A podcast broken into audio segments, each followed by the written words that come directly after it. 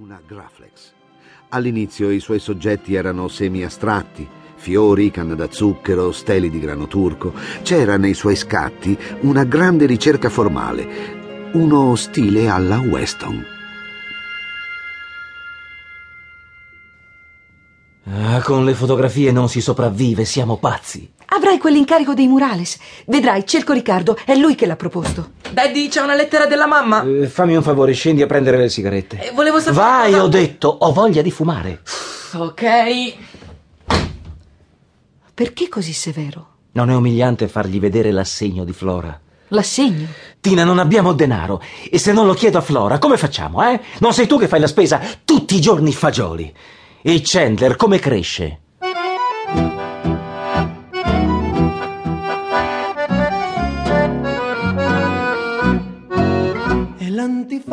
Con l'assegno si potevano invitare gli amici.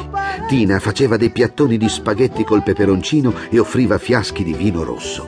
Venivano Diego Rivera e sua moglie Lupe, Francis Tour, appena trasferitasi dalla California, muralisti e poeti messicani.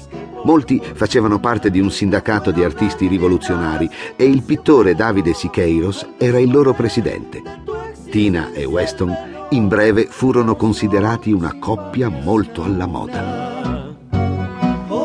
Ci hanno invitati. Siamo tra amici. Non la penso come loro. Ci siamo sempre interessati ai movimenti d'avanguardia. Anche tu non fai esperimenti. Sì, ma non sono interessato a nessuna rivoluzione, tantomeno a quella comunista.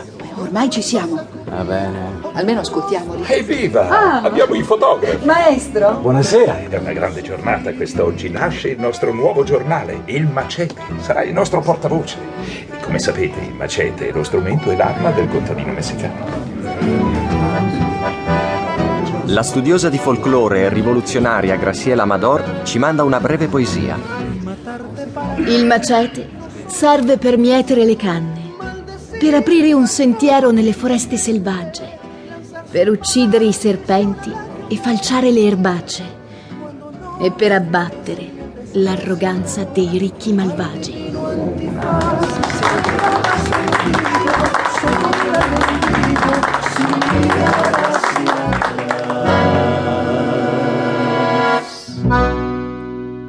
Purtroppo l'amico Riccardo Gomez, già da tempo ammalato, si spense poco dopo.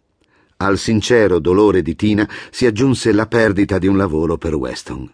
Lei non tralasciava occasione di fare la modella, ma nonostante la coppia avesse pattuito l'amore libero, il solo pensiero che altri potessero girare attorno a Tina rendeva Weston scontroso e furibondo. Come si chiama? Guerrero. E poi? Xavier. Xavier Guerrero. È un indio. Sì. Cosa vuole? Ma che cos'è un interrogatorio? Cosa vuole da te? Una mia fotografia per il macete. È un favore, non hanno soldi. Noi abbiamo uno studio da mantenere e non si lavora gratis. E poi c'è mio figlio, il denaro non basta mai, e la casa. La verità è che qui in Messico non ci sono soldi. Tra poche settimane avremo la possibilità di esporre a Ciudad Azteca. È importante, verranno i giornalisti. Sì, e gli amici, gli amici degli amici, e poi quando ci diranno tutto sui miei toni compositivi, sul rigore delle forme e i pregevoli valori dei chiaroscuri. Che faremo? Siamo venuti in questo paese volontariamente, pieni d'entusiasmo. Andiamocene, Tina. Apriamo uno studio a New York. A New York. E perché no? Dio, Weston, sarei anche capace di seguirti. Se per questo ti seguirei ovunque. I due discutevano, discutevano sul loro futuro e poi non prendevano alcuna decisione. Weston però possedeva Tina con la sua macchina fotografica come nessun altro. In questo periodo svelò con l'obiettivo ogni curva del suo corpo. Ne risultarono dei ritratti pieni di desiderio che fecero scandalo. Un giorno accadde qualcosa che Weston racconterà più tardi nel suo diario.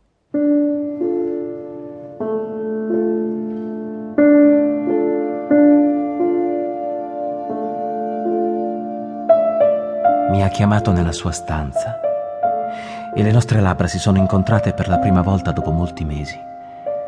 I nostri corpi si sono stretti forte forte. Ma è suonato il campanello. Era mio figlio Chandler con un amico. Non eravamo più in vena desideri non appagati. Il mattino seguente è giunto luminoso e brillante.